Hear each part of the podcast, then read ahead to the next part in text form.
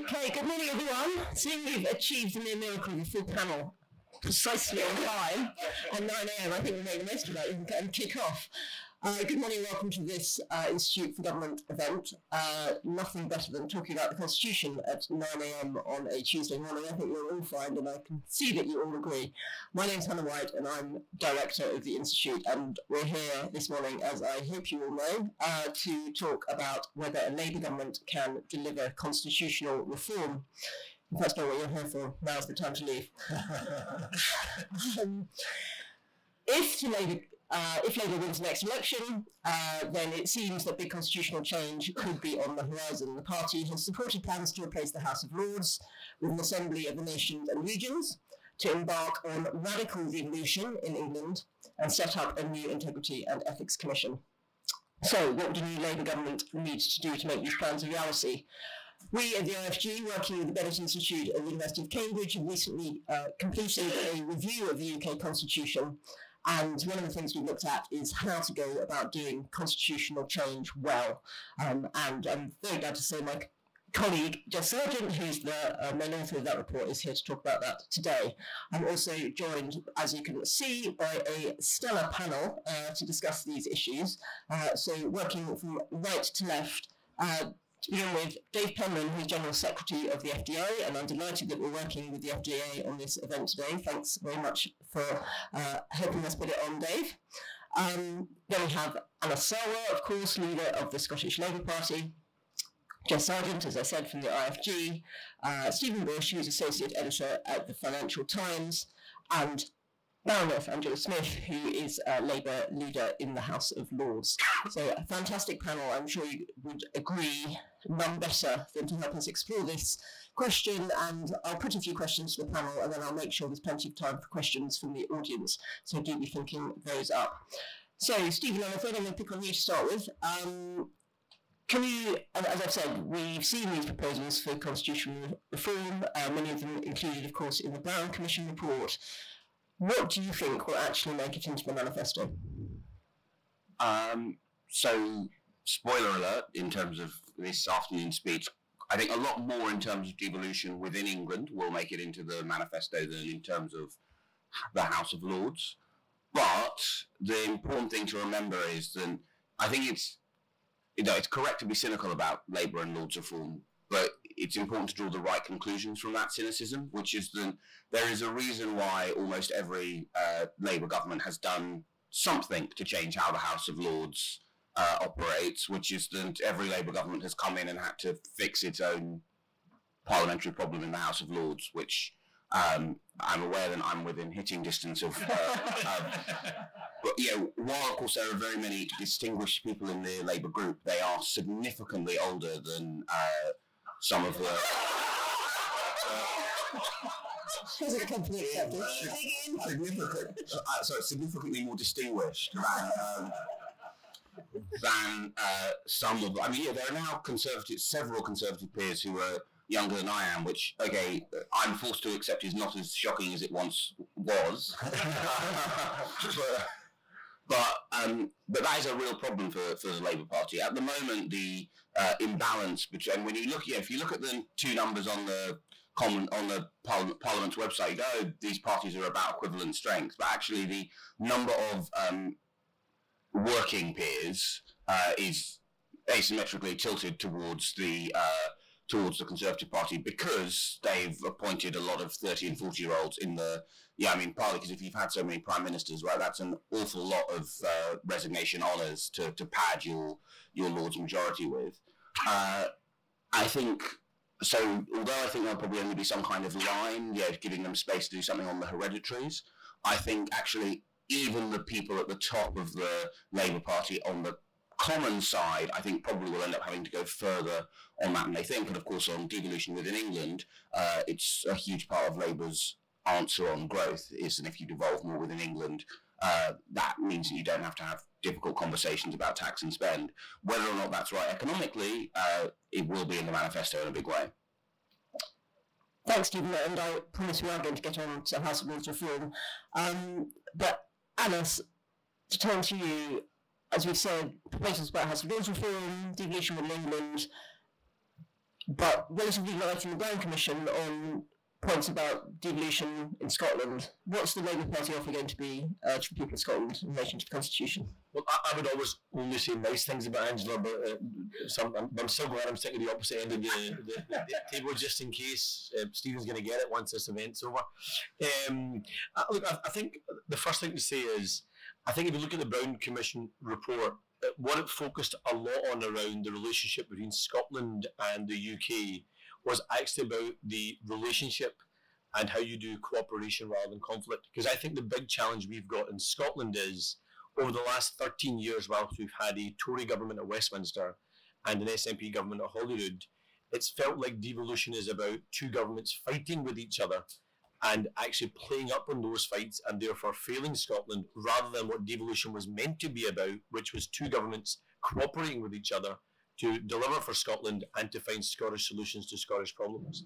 And I think the most fundamental thing that you'll see change is that reset of relationship. So you have a UK government that respects the Scottish government, that works in partnership with the Scottish government when it's in Scotland's interest and the UK's interest, rather than trying to pick those deliberate fights.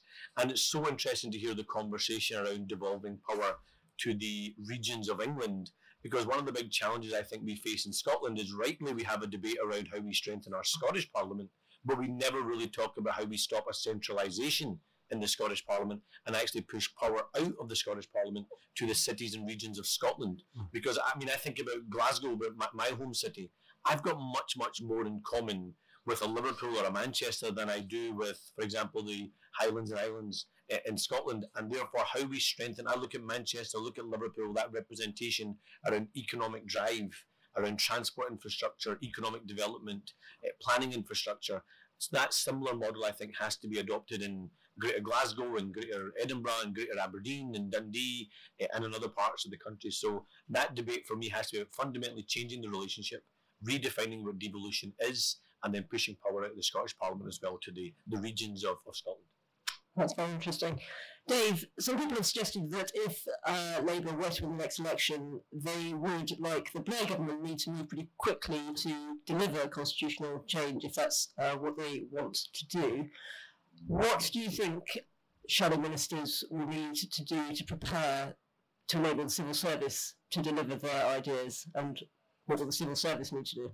Yeah, I mean, I think one of the, the difficulties of um, I mean, not just the last 13 years, but I think since um, uh, since devolution has been the kind of disconnect between Westminster and the devolved administrations. That Anas made about the difficulties around how governments have competed with each other rather than what is writ large in the civil service. So I remember Liz Evans, the, the, the former permanent secretary of the Scottish Government, doing a speech at Institute for Government talking about how she would have conversations with uh, Westminster based civil servants who did not understand devolution, thought they had responsibilities for powers that actually were devolved uh, to Scotland. So I think one of the big challenges for ministers and for the civil servants is going to be how do you actually uh, work with a government that wants to work with the devolved administrations. I take that point Dennis is making about um, a willingness to engage rather than compete. But actually, it shouldn't just be about the kind of niceties and approach of individual ministers. It needs to be institutionalised. What's actually been quite interesting over uh, the last kind of 12, uh, 18 months has been the work that Michael Gove was doing. Um, when naturally this government talked about trying to strengthen the union, and for the first time had a minister who was genuinely trying to engage uh, with government, uh, working with Sue Gray, um, who was the kind of permanent secretary tasked uh, with that responsibility and genuinely trying to get cooperation.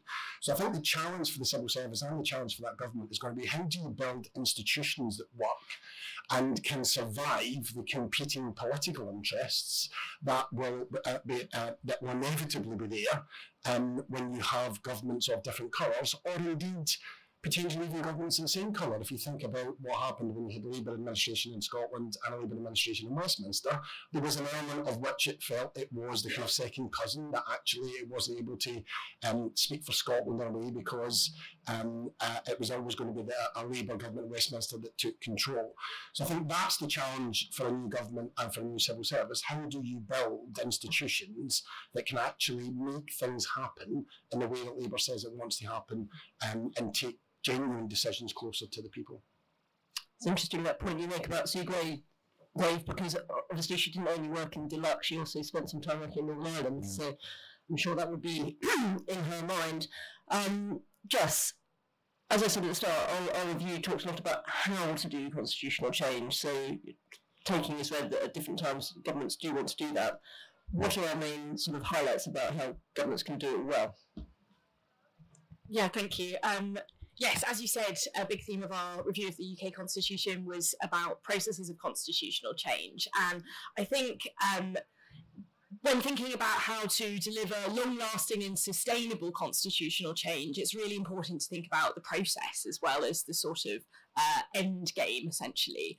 I think there is a temptation often for political parties to think, how can we deliver this as quick as possible in the first term, um, potentially in the first session of a parliament? But you know, if you don't do the the groundwork if you don't build the political and public support for a constitutional change if you don't think through all the consequences and i think what we've seen over the last sort of seven years or, or even longer is that either that change is very vulnerable to reversal and we've seen that with a lot of the uh, policies that were introduced during the, the coalition years that didn't have kind of broad-based political support, or you're just storing up some problems for later down the line. So one of the challenges, for example, I think we've seen in devolution is that perhaps not enough thought give, was given to how Westminster and Whitehall needed to adjust to that. So some of the recommendations we make are about ensuring that there's a really robust process for constitutional change. We make some recommendations around the parliamentary process to ensure that there's adequate time for parliamentarians to really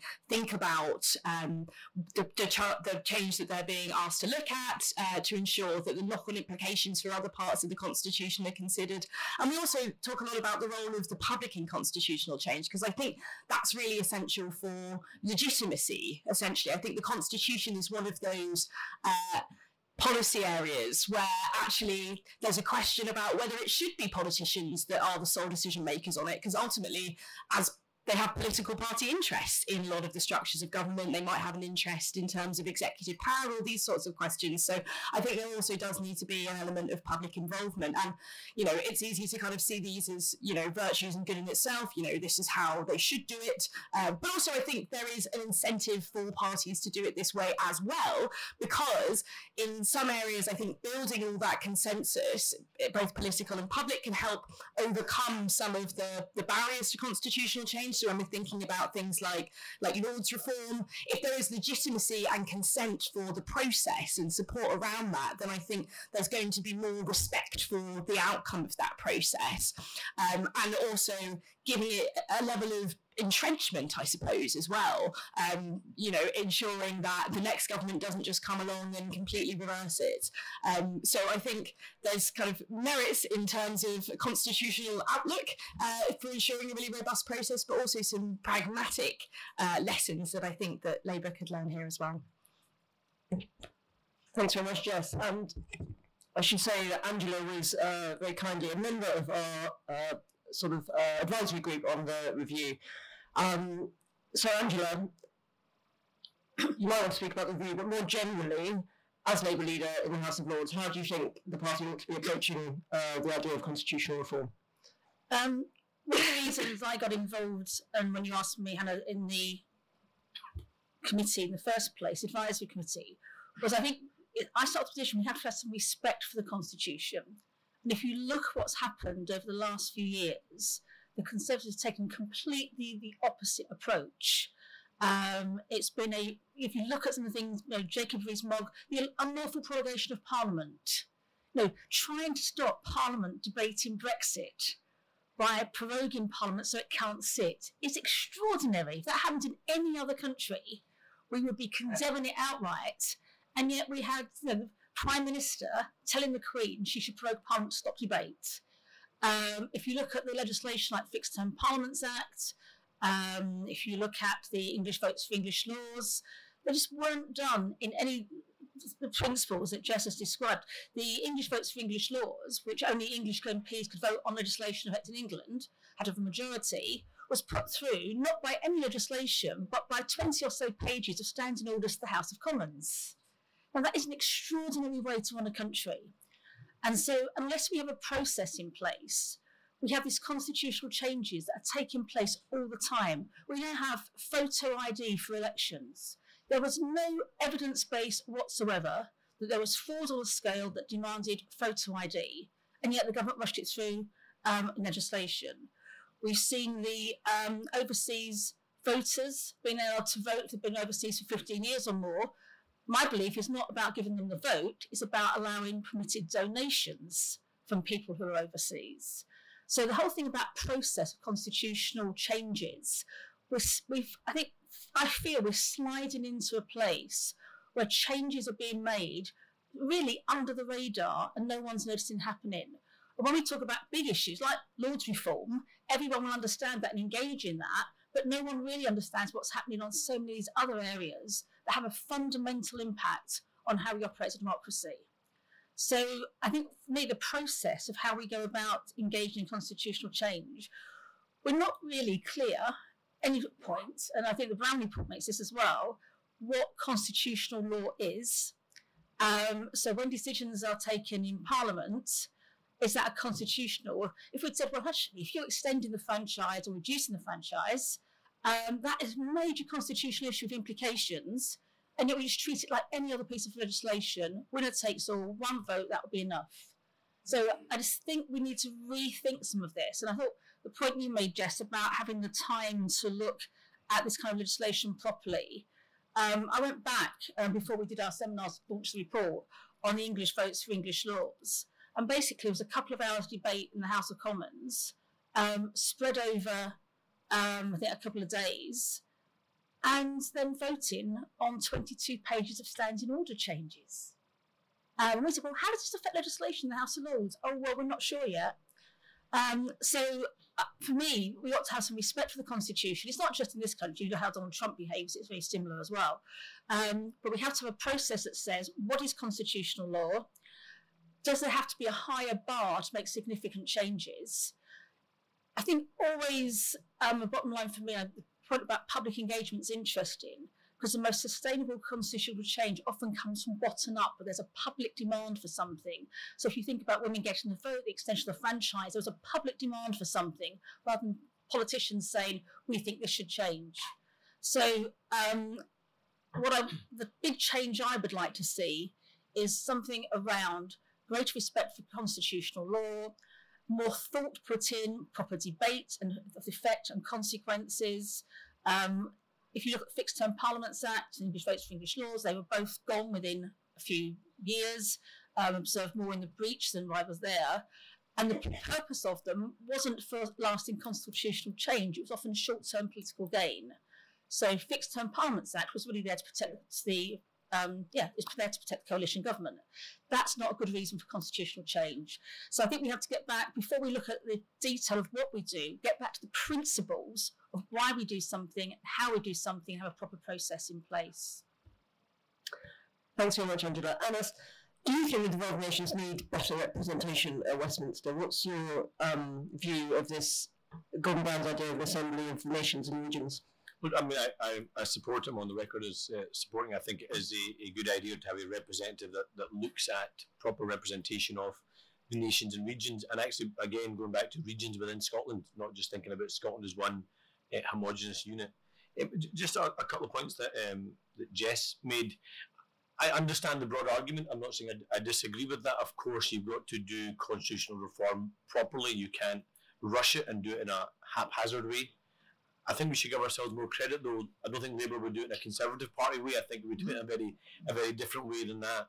And I think the challenge we're going to have is, I actually think there is a public demand to change the way we do our democracy. I don't think the public think about constitutional reform the way politicians do, the way think tanks do, or the way we have those conversations with, with journalists. They think about what does it mean for me, what does it mean for my family, what are the tangible benefits of it. They don't really care which politician has which power. What they care about is how politicians use that power and how that impacts on their lives.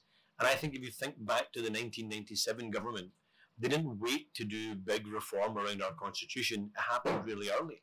We had a Scottish Parliament in 1999, having won an election in 1997.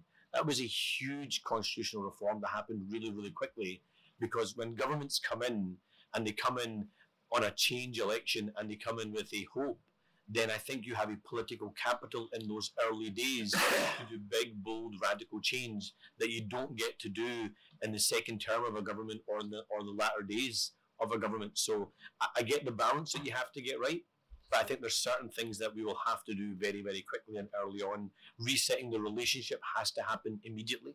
Looking at how we empower the nations and regions in terms of that devolution model has to happen really, really quickly and early on. People need to see a tangible benefit to that.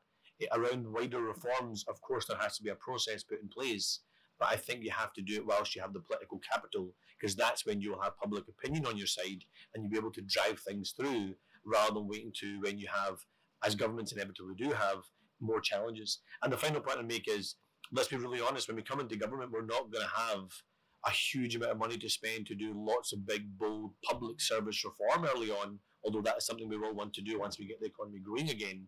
But we still have to demonstrate a change. And I think some of the changes we can do around our constitution, around that relationship, is that low hanging fruit of fundamental change that doesn't really come with that large a, a cost. Thanks, Anas. Dave, uh, um, Anas has talked about resetting the relationship, the devolution relationship. Um, we at the Institute think a lot about uh, the civil service and the relationship between ministers and civil servants. What do you think about the need to reset that relationship there? Um, well, I- mean, it's no secret that uh, there have been challenges for the civil service and their relationship um, with ministers um, uh, kind of of late. Um, I mean, obviously, Labour are talking about an integrity um, uh, kind of commission looking at putting the kind of regulation of ministers and their uh, conduct on a kind of statutory footing. We fully support that. Um, we've actually seen some developments in Scottish Government um, around that, where there's a kind of independent process for, for dealing with it. But fundamentally, that's about um, having a system in place that, that can um, uh, deal with um, misconduct. What's critical, I think, is about how a new government and the ministers work with the civil service. Civil servants um, come into public service just like politicians do to kind of change the world. Um, uh, they are kind of bright-eyed and bushy-tailed and uh, know they're not going to get paid very well and want to do good work. They're desperate to improve uh, the lives of citizens. Um, and so I think Labour will, um, if they win the next election, inherit a civil service that is desperate for stability, desperate for clear political direction, and also desperate to effect change. There'll be a lot of goodwill there um, to work with. Um, and one of the things I always say about when things go wrong with civil servants is you really have to work hard to piss them off because they're just desperate actually to serve, to serve ministers. Do you know what I mean? They, they just, and regardless of political colour as well, you know. I mean, I've, I've talked to civil servants who have talked about ministers who do not necessarily have the best reputation publicly, but they'll say they're really good ministers, you know, because they give clear direction. You may disagree with what they're suggesting, but actually they're very clear about uh, about what they're doing. And I think that's going to be the challenge for Labour. It's not that the institutions, in terms of the civil service, will be resistant to change or there won't be an ability to affect change. It will be, does a new Labour government have the clarity of its policies and what it wants to achieve? Does it understand, we were talking earlier on about all the commitments of the first 100 days that, that everyone's wondering about talking about? Do they really understand what that means to deliver any kind of um, uh, uh, uh, policy change and, and do that effectively and quickly? And I think that will be the challenge for Labour about their um, understanding and experience of making government work um, rather than any issue about uh, an enthusiasm or, or the skill set or the, the ability within the civil service. Thanks, Dave. So I think we managed to uh, identify tension on the panel, excitingly, at this time in the morning, between whether uh, constitutional change should happen quickly or slowly. Um, Stephen, I'll put one last question to you before I come to questions from the audience. What are your observations based on, particularly in relation to Lord's reform? Uh, what are the lessons you think Labour should learn if that is something it wants to pursue uh, quickly or slowly?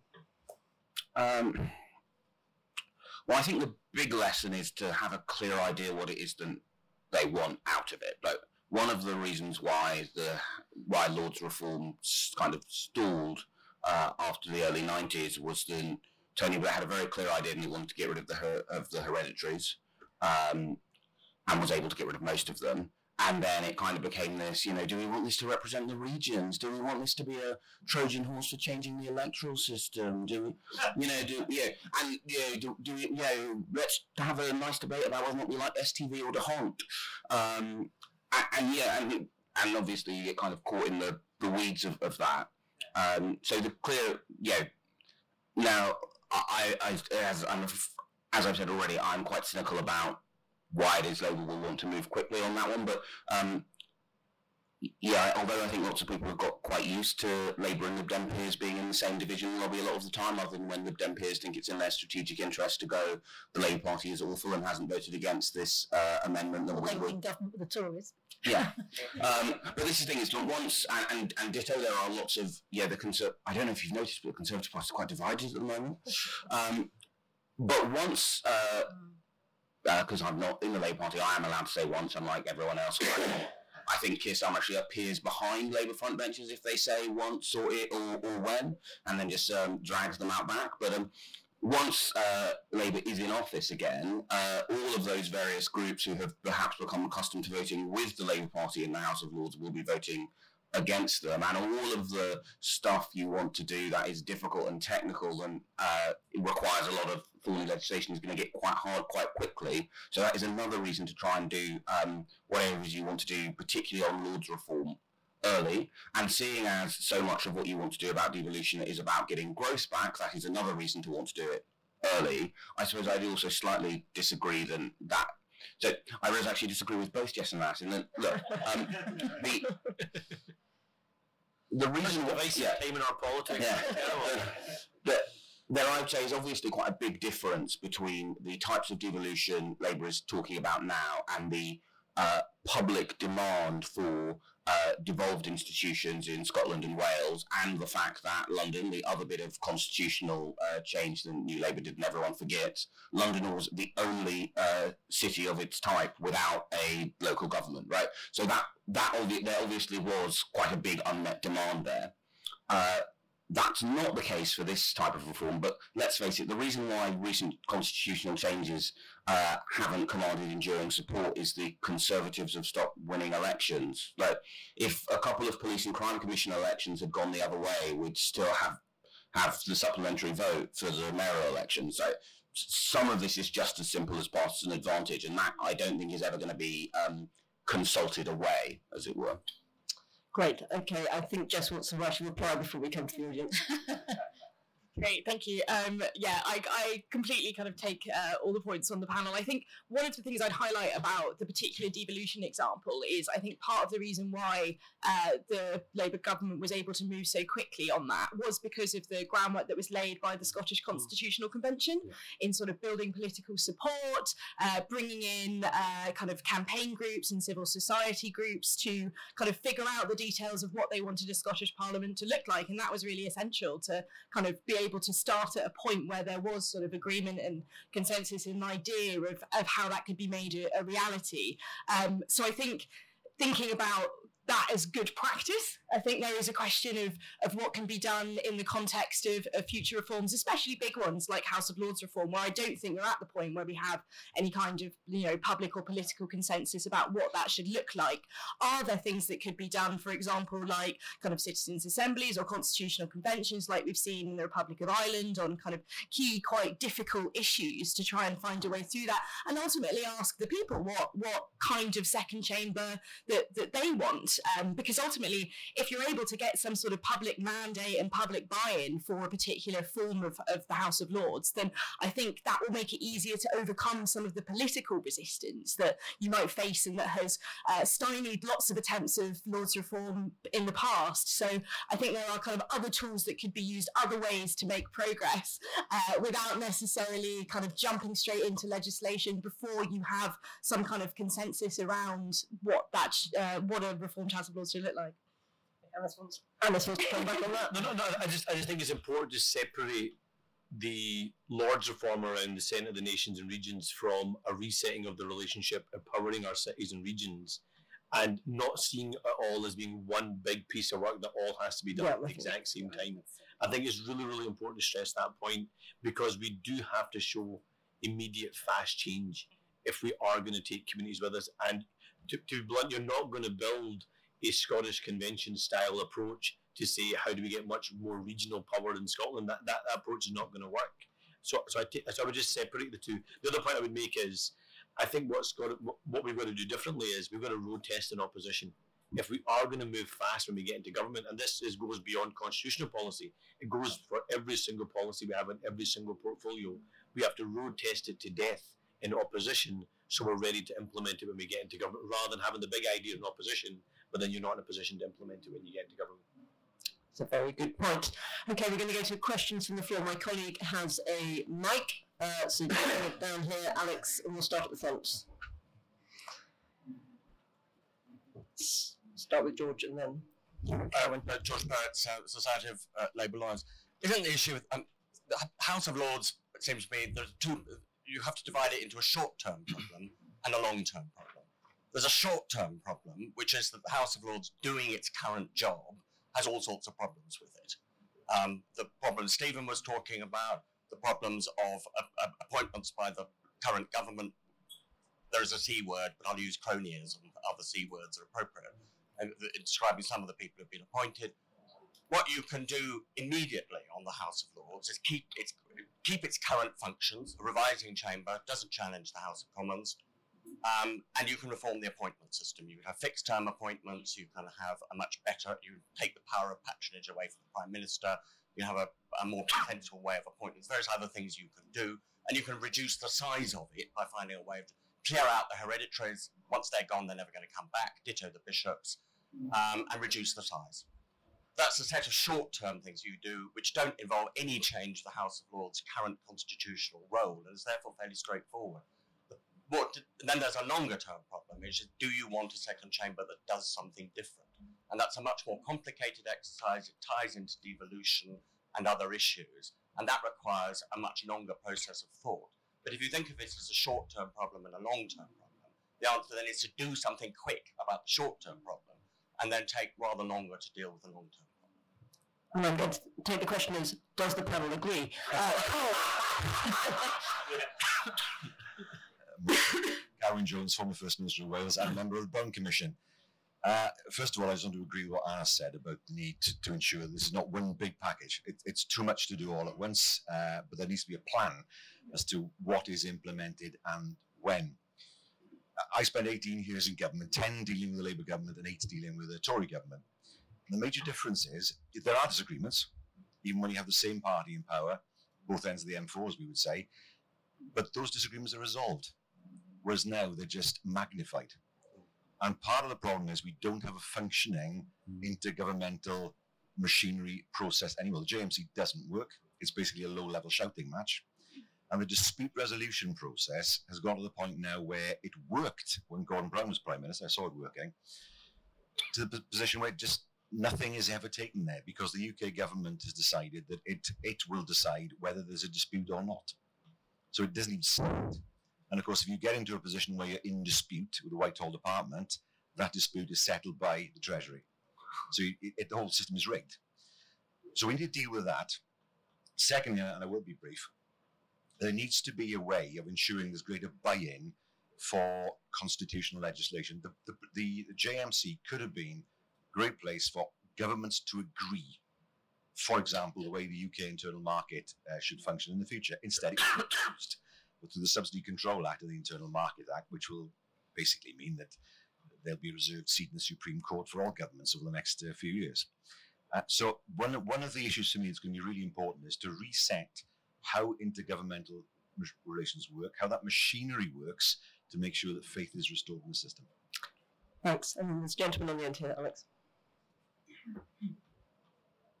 Thank you. Um, I'm Ben Still. I'm Chief Exec of West Yorkshire Combined Authority. Um, I saw this a little bit when the Brown Report came out, um, in that constitutional reform of the House of Lords and central government takes up all the oxygen.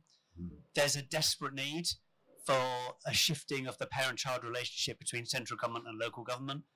How does the panel suggest that we don't let central con- constitutional reform take all the oxygen? How do we get the actual the changes needed between that relationship between central and local? Thank you.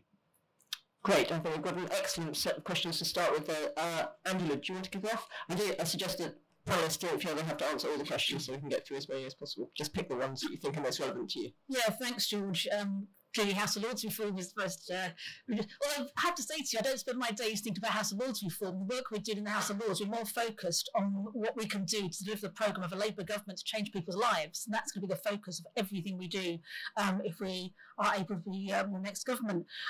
I think you're right on short and long term issues, but has to be said, I think this is the first time in history where the House of Lords itself has voted for reform. It's the government that's blocked it.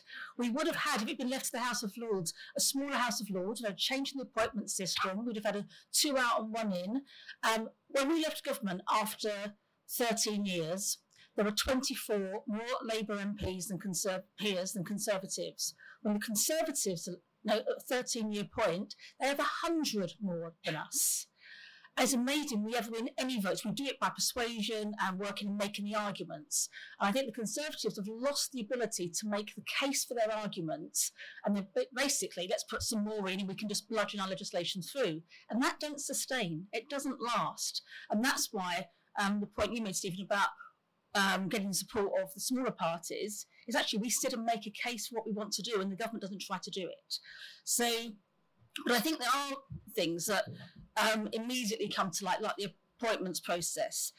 Um, but there is, I suppose, a need, things can't carry on as they are. I think we need to look at change that is sustainable change. Um, I sometimes get, sometimes get concerned that the big focus becomes on who rather than what we do. And I think you have to focus what do you want a second chamber to do? Do you want to be a revising chamber? Um, do we want it to be a chamber that can challenge the government, have equal, and have equal power to the House of Commons or a secondary chamber? Those issues to bottom out. But for me, the big issue will be that nothing um, that happens in that first time of Labour government should stop us getting our legislation through. And the House of Lords should never think it can block a government's legislation just because they've got bigger numbers. But yeah, there are I think a number of things we could do very quickly. It's the point Anna's made. You can't just sit back and do nothing. You have to move forward um, with the kind of program that's going to change people's lives. Um, and House of Lords can't be a block. And there are short-term things that can be done. Um, just Carwyn, on just uh, on the devolution stuff, I think one of the mistakes we could say we've made um, in government is that because we wanted to have a regional a reasonable, good working relationship with devolved institutions, you think that sustains. Now, I'm not somebody who looks for structural answers to political problems, but that has not been the Conservative way. It's been, you know, even ministers say to me they haven't got the power in the chamber to say, I'll look at that again because number 10 won't let them. Everything is directed from the top. Because we had a working, good working relationship and we saw that as part of the process, you can't assume another government will do that. So there are things I think we have to embed in legislation to ensure that there are proper processes in place that whoever is in government, if one day in the future we should ever have another Tory government like this, God help us, um, we should never let them get away with the changes, the way they've behaved in the, the devolved institutions at all. Thanks, Angela. Stephen, do you want to take either IGR or uh, shifting relationship between central and local government? Yeah, so I, I I don't really accept the premise of the question on the yeah, then actually, I mean, if anything, there is a stronger and more developed consensus in theory about what um, Westminster would like to do about ending the parent-child relationship, and the reason why, if that doesn't happen um, uh, in the next Parliament, that will be for one of two reasons: the Labour Party will have unexpectedly lost the next election, um, or um, central government will decide and it likes having control. But it's that's not yeah, in, in some ways, like the the last thing I think that the um, devolution in England agenda needs is more oxygen on it in terms of debate and discussion in Westminster. Like, broadly speaking, we know that is wildly eccentric. That local government has very little rev- revenue raising powers. That um, you know, none of the you know, essentially unless the mayors start doing things like tourism taxes or congestion charges, which seems obviously the hope with congestion charges isn't congestion reduces, not that it's just a money maker for the local authority. Um, we, we know about all those problems and they, they, they persist because the Treasury likes control. Yeah, I mean, the, the central problem with devolution as envisaged in the 90s is that it only really works, is only ever really worked when everyone involved has been of the same political party. I'm not obviously the history of the Labour Party doesn't necessarily indicate that means everyone gets on and likes each other. But um, um, but yeah, the, the the big challenge is is to have something which is more enduring and works when not everyone has the same coloured tie. Um, but again, some of this is just about power. There is a reason why the Treasury likes to, whoever is in power likes to be able to control local government, and there is a reason why governments tend to sulk when they don't win uh, elections to devolved or metro mayor elections. Thanks, Stephen. Thanks. Um, yeah, just to respond to a few points, um, I agree with what Anas said earlier about sort of uh, not seeing this as a whole package. And I think, you know, despite what I was saying about process processing those big bang reforms, I do think there are uh, some things that can be done uh, more immediately, including, uh, as, as George mentioned, some uh, kind of shorter term reforms to the House of Lords to kind of improve its legitimacy. Um, I also think a reset in terms of the relationship with the devolved nations um, and also with Parliament as well, um, I think is, is really important the executive parliament relationship there, reversing some of these trends around inc- increased use of secondary legislation, not making announcements to the House. Those are things that the Labour government could do quite easily to signal sort of respect for the constitution um, and a kind of different approach uh, to to the previous government. Um, in terms of sort of IGR more broadly, we have had um, a new iteration of, of the intergovernmental machinery into, um, after the review of intergovernmental relations. Um, I think that is that is positive. What we're seeing is more working at portfolio level. We've got this new sort of middle tier, which is going to, in, in theory, help kind of resolve some disputes um, and also some changes to the dispute resolution process. But I think what's really essential is that when we know if intergovernmental relationships are working well, it will be when a UK minister is thinking about implementing a policy that will have implications for the devolved administrations, either because it touches upon devolved areas or it might create divergence, and they might actually stop doing what they were originally planning on doing because they will think about the devolved aspects of it. So they will let devolution act under constraint on what they want to do. And I think as well as you know, intergovernmental machinery. I think that's that's something that needs to run through the whole of the civil service, um, ensuring that there's good understanding of devolution. Particularly now we have a slightly more complex post-Brexit regulatory arrangements where there's a possibility for divergence on things like um, agricultural standards or environment or those sorts of things. Um, I think that also needs to happen in Parliament. Parliament needs to think about the devolved implications of the legislation, and as you mentioned, also where um, the Sewell Convention applies, um, and Parliament needs to kind of respect uh, the, the messages that are coming out of the devolved legislatures in terms of legislative consent and those sorts of things. So, yeah, I think IGR is one element of that, but I think there are lots of other things that could also be done to improve the working of, of devolution and relationships between the devolved governments. It, I think Angela's kind of covered the, the George's question about the Lords. I think I think the, the broad challenge for us is going to be that we can't get into a situation where the Lords becomes a handbrake on a Labour government that has a mandate to deliver its manifesto after the election. And so I'm, I'm sure Angela and the team are already, already thinking about what those uh, short-term solutions will be to try and address some of those uh, some of those issues. I mean, that 100 plus majority for the Conservatives in, in the House of Lords is the obvious uh, problem that will need to be addressed uh, early on in the Parliament. Uh, on, on Carwyn's point, I mean, he's, he's absolutely right around that um, joint ministerial council not really not really working in, in its current form, uh, not really having that respect agenda. Our challenge is going to be is we can design the best structures in the world. If you have bad faith actors on either side, or as we have right now on both sides, it's still not going to work. And I don't mean that on a civil service level. Dave can uh, correct me if I'm wrong. I imagine civil servants probably at the moment subtly go round their ministers to try and get as many things, much things done as possible, and then only go to ministerial level when they absolutely have to. Uh, but if you've got people that are bad faith actors, you can design the best model in the world. Humans will still find a way of disrupting it. So, so we just got to be alive to that um, that that point on Ben's uh, question around central, local, again, I think separate the, the reforms in terms of what happens at the centre, reforms that we require in local government. Fundamentally, there has to be respect uh, of different layers of government. Um, I think there's been lots of occasions where both the UK government and the Scottish government have got that fundamentally wrong in terms of whether it's respecting each other in appropriate circumstances or respecting regional representation, for example, our mayors, or in the case in, in Scotland, respecting local government. And, and one of the big debates I think we'll have in Scotland as we head towards the election in 2026 for the Scottish Parliament election will be how do you reform funding for local government and how do you strengthen local government in Scotland? Because at the moment it's absolutely decimated. And final point around funding for local government is one of the things I think we have a opportunity in. Um, Stephen's mentioned already, for example, tourism taxes, congestion charges.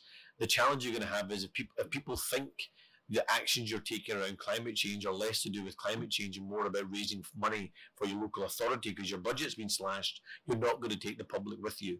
And one of the things I'd be really keen for us to look at, for example, through our GB Energy project, is how do you get local authorities to take stakes in developments in their local areas that generates an income for them to then spend on local services. And I point towards eh, a couple of projects I went to see in the Western Isles where they have set up community wind farms that raise money that they're using the profits of that money to actually fund social care packages in the Western Isles. If it can work in that small uh, example, why not look to replicate that across the country?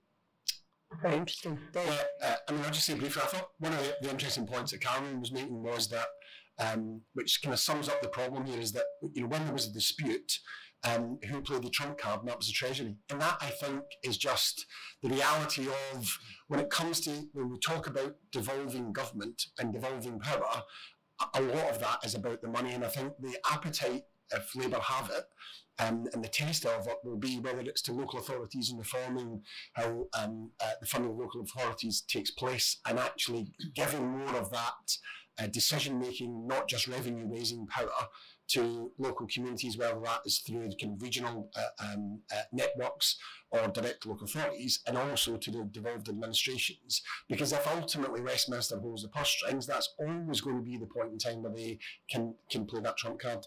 The one thing I would say, I take the point that you made, Anas, about when you've got bad actors, it doesn't matter what the institutions are, but we know in terms of devolved administrations, there is always going to be that potential conflict with different colours of governments. And so, whilst you cannot guarantee to solve it, I think you can create institutions that are designed to deal with that tension in a way that makes it really difficult for bad actors whose political interests might be actually not to agree to kind of try and force agreement and not become a blockage around it. So I think looking at that about how that works and trying to build institutions that can survive um, uh, the, the kind of worst case scenario is something that, they, that you can do a lot more work on. Thanks, Dave. Okay, let's take another round of questions. Alex is a lady in the front row here. Thanks very much, Mandy Shelton, Godwin from um, a councillor from Manchester. Um, that is exactly the point I would like to bring up. It is that what we've seen over the last umpteen years is is purely as a result of bad faith acting um, across a whole range of um, of of, of every, well across the piece really. So I wanted to know what we thought we could possibly do because that is what underpins the whole terrible last decade that we've lived through. Thanks. Thank you. And then there is a there was a lady there in an orange. I don't know if you changed your mind. You're not putting your hand up now. Um. Hi, I'm uh, Holly Jones. I'm a postgrad at um, uh, UCL's Institute of Innovation and Public Purpose. Um, I was kind of going to ask a similar question um, in terms of, you know, we talked about a lot of reliance on on, uh, on good faith engagement and the kind of sensible, um, uh, you know, the, the expected incentives that, that people act on. Um, you know, uh, codification and statutory footings all well and good, especially between civil servants and, and ministers. But what kind of statutory consequences would have to be in place that would, would constrain a government when there's like an active incent- disincentive for them to do so. Um, you know, uh, if we're talking ultimately, if there was a, um, you know, could people go to prison, for example, in a, in a really extreme example, rather than just getting a procedural slap on the wrist? Thanks. And do you want to give the mic just to the gentleman next to you for convenience? Uh, just to save time. Um, I'm Adam Drummond, I'm a pollster at Opinium, um, and so I want to ask about the public consent question. So we had, obviously, um, as you mentioned, in the 90s, there was strong public demand for devolution in Scotland and Wales and in London. And then in 2012, we had, I think, 11 local referendums on Metro mayors, and I think nine of them turned out no. And yet, Metro mayors are the most successful um, constitutional change of the last sort of 12, 13 years. So, to what extent is the lesson here um, if you build, they will come? Thank you. Seeing the first two questions were similar, we'll just take one from Tom here. which is probably slightly similar as well, but it's directed at, at Angela. And is um, we aren't going to let the Lords block Labour's legislative programme code for appointing lots of new Labour peers, and if it's not, what sort of process do you see working to actually get the support of crossbenchers and other parties, and indeed some Conservatives in the House of Lords, to get your legislation through? Thanks very much, Tom. So we've got bad actors twice, um, public consent, and uh, what does this mean for Labour membership of the House of Lords? I'm going to go the other way down the panel this time. Dave, do you want to kick off? Um, yeah, I mean, I think in terms of bad actors, um, I think when it comes to individual, if we're talking, uh, we're to prison, um, where we're talking about the kind of individual conduct um, of ministers, I think one of the problems is that you have to take um, some of the kind of decision making around that away from politicians. And so, generally dealing with um, what the, the Integrity and Ethics Commission are talking about, about a kind of independent process for dealing with um, uh, ministerial misconduct, um, whether that's about personal behaviours or more serious misconduct, uh, I, I think is really critical and important because uh, we always come across, and we've seen that both in terms of issues in the House of Commons and when it comes to ministers themselves, politics always um, plays too significant a role in, in the choices that are made if it's left to a Prime Minister to make those decisions. So I think there is an opportunity for, for, for Labour, if it comes in with its commission, to genuinely take the responsibility for dealing with uh, those issues away from the politicians uh, of the day. What the consequences are kind of between governments or between governments and local authorities, I think is more complex. It comes back to that point. If the incentive is monetary, um, if that's actually the kind of point and that's where power lies, then that's probably where the kind of punishment lies for not for not doing it. So there's a kind of default around where money flows and how decisions are taken that force people to make make decisions. But it's a much more complex answer, I think, around what does that kind of institution look like that forces people with politically opposed interests to actually to, to work together. Um, uh, I think that point about um, if you build it, they will come. I think's uh, an interesting one. Um, I think that sense of saying, do you wait? How long does it take? Or do you go on with stuff is going to be one of the big challenges that, that Labour um, has. And, and when it comes to constitutional issues, that is also uh, writ large because it is the sort of thing where you want to build consensus. It is quite complex. It is quite difficult. Um, it's the sort of area where there isn't, it's not a kind of settled necessarily left and right answer. So I think, um, as Alice was talking about earlier on, about actually um, thinking about some of this as low hanging fruit is quite an interesting way around it. Saying actually you just go on and do some of this stuff. Um, um, because there's a political will to do it rather than constantly um, uh, talking to everybody about it. I think is an interesting way of, of looking at it. Um, and when there is a lack of money and a lack of ability to do other things, actually making some of these changes might be quite an interesting way of Labour demonstrating that they're getting on and doing stuff. I, I won't repeat what um, Dave said. I, I agree wholeheartedly with this answer and also the answer he gave, gave before about how to change some of that relationship. Um, I think the interesting thing, I think we do get a change of government next year, I think the really interesting thing will be to see how the devolved administrations react to a UK Labour government that's coming in with an agenda to cooperate rather than to conf- to do conflict. And I actually think there's a real opportunity in that, and a real test point. I think actually for if I think about the, the Scottish government, a real test point because I, I honestly think going into the election in 2026, it will be about conflict versus cooperation. And I think they will probably have to look like they're trying their best to cooperate rather than what they currently have is to look like they have to conflict because they're up against a Tory government and a Tory government that actually wants conflict because they don't actually believe fundamentally in devolution anyway. So I think some of that, that power dynamic and relationship dynamic could fundamentally change after the election in, in 2024. And I think that would be really, really interesting to see. The argument, of course, that, that we would want to make is what more you can achieve if you have two governments cooperating with each other, disagreeing when it's right to disagree, but cooperating with each other to maximise the benefit for people uh, in Scotland and right across the country. On the, I won't get into consequences. I'm not. I'm not for putting. I'm not for putting Dave in jail. Uh, I'll, I'll just. I'll just answer it as that. Um, in terms of public consent, I think the thing about referendums, and we've seen this in, in a big constitutional referendum in Scotland, the referendum around Brexit, and then indeed the individual referendums around mayors.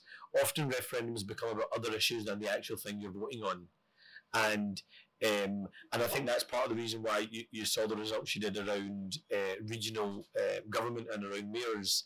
And secondly, if you ask the public to vote for whether you want more politicians or not, I don't think on balance they're going to say they're going to vote for more politicians. But if you actually show the public what regional mayors can achieve and deliver, for example, what you've seen in London, what you've seen in uh, Manchester, what you're seeing in, in Liverpool, what you're seeing in mayoralties across uh, England, actually there's, there's now starting to be a creeping demand for some kind of mayor's model in Scotland as well, where people are saying, and I go back to the pandemic, um, I think about that really powerful moment when Andy Burnham, with all the local authority leaders across uh, Greater Manchester, stood on the uh, front of the uh, public hall demanding a, a better deal from UK government around some of the restrictions around COVID a very similar situation happened, for example, in Glasgow, where Glasgow had a more restrictive uh, COVID policy than other parts of Scotland, but there was no one standing outside the public hall, the city chambers, demanding and speaking for Glasgow. And I, I often think about if we had that regional mayor model, whether that dynamic would have been fundamentally different in Scotland um, as well. So, so I, I think people have shown that mayors work the regional development works, economic development, it can leverage and support, it can leverage and investment, it can make things happen. And I think the more people can see the positives of it, the more likely are to see support for it rise. Uh-huh.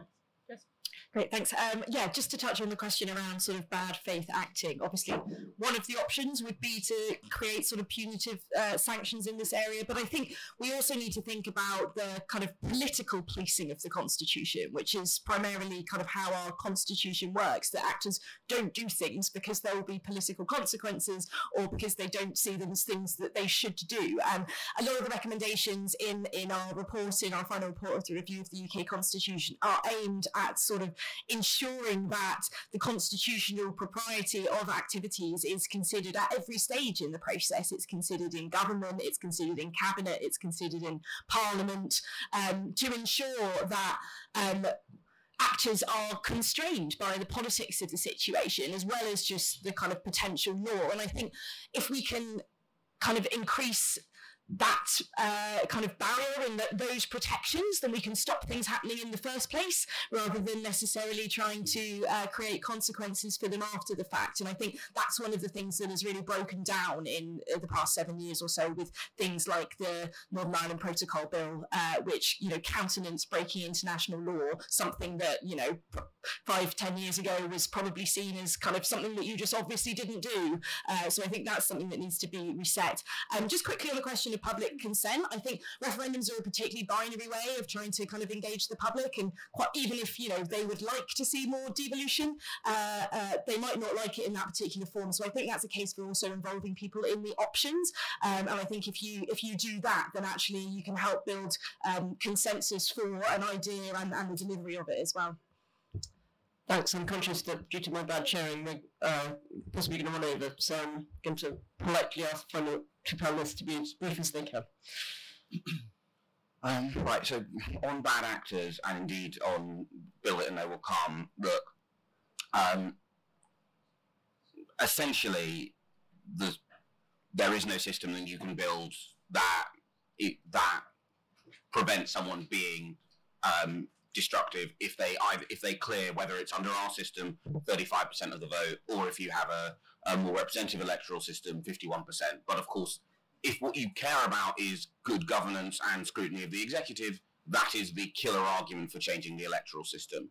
Uh, if you care about um, the government of the day being able to get all of its agenda through that is the killer argument against changing the electoral system. But that is the effective avenue to deal with bad actors. Multi like there is a reason why more ministers resigned under in the coalition than since, right? It's because you had two parties. Indeed, yeah, if you have like the Blair Brown level of, of psychodrama, then you can recreate some of those dynamics for yourself internally. But broadly speaking, right, that's the choice you make when you have uh, between PR and first past the post, right? On on Metro Mayors, I mean, I think absolutely it shows that we have this weird problem in the UK that we're both over centralized and Westminster does too much, but we're under centralized in that it is yeah, the amount of time I spend googling does insert devolved here have power over X, um, which is just not a re- that, that's not something which civic soc- anyone in civic society should have to do, right? And you should have a reasonable expectation of okay, I understand what the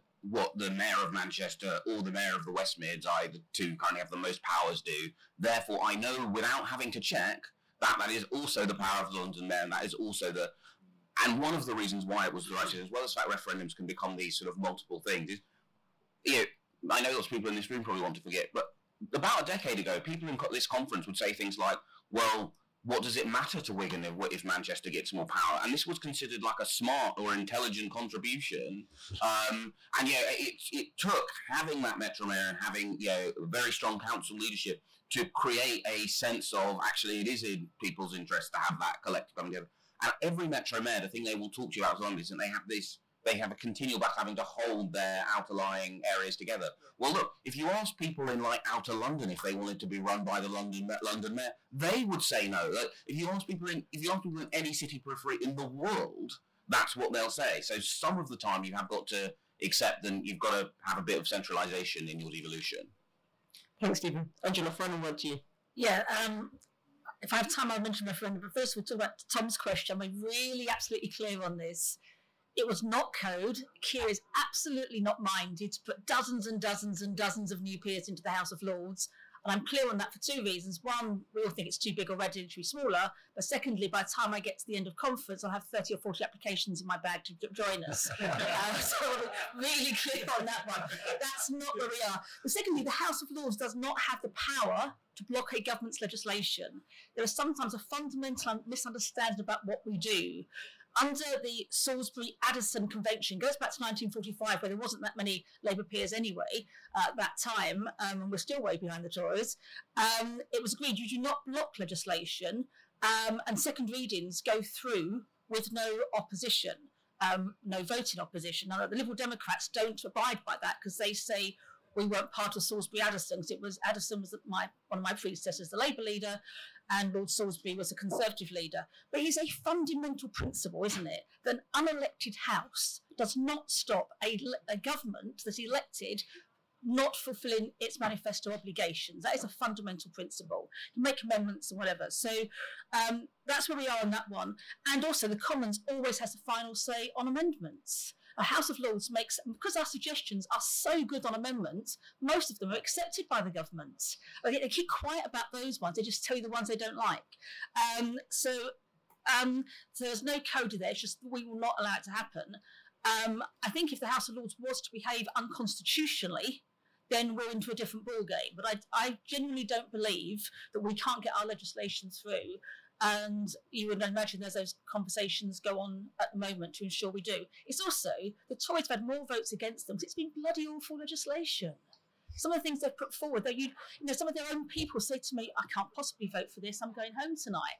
And one of the reasons the Tories have lost so many votes in the House of Lords isn't just because you've got a really well organised Labour opposition. it's also because their own people go home because they don't like the legislation that's going through as well. Can I have a really, really brief word on this? It's just one of the things I find difficult about referendum. You have a really complex issue that politicians can't decide on, and we say, "Oh, we'll have a referendum," and you don't do anything else other than say there's a vote on a certain day. I'm not an enormous fan of the, civic forum type, you know, civic discussions, but I do think the way the Irish dealt with the issue of abortion is a brilliant model where a hugely controversial issue, they took the time, they engaged, and they reached a broad consensus that people could accept. So I think if we're looking at referenda, and I'm not a great fan of those either, but I think we can do it better rather than just say on this day you get to vote on an issue that we can't decide on. Thanks, Angela. And I shouldn't do this because it's not the IFG, but there's a really good report from the UCL Constitution Unit on how to do referendums better. um, Depends on the House of Lords. Oh yes, Justin's already authored, so that's fine. um, Thank you so much to the panel. I think that's been a really great discussion. Thank you very much to the FDA for sponsoring this event. Uh, if anyone would like to read our review report, there are some of these around, and you can use the uh, QR code to um, uh, get a copy of the report or download it from our website. Um, if you'd like to join the IFG for further uh, uh, excellent events such as this one, uh, there's one starting in less than half an hour on um, obesity policy, then later this afternoon on how a Labour government can use strong local institutions to reduce regional inequalities, which I feel that people in here may also have an interest in, and one that I'm chairing later this afternoon on how the central government could be organised under a new Labour government. So lots still to look forward to, and will you just join me in thanking the panel today?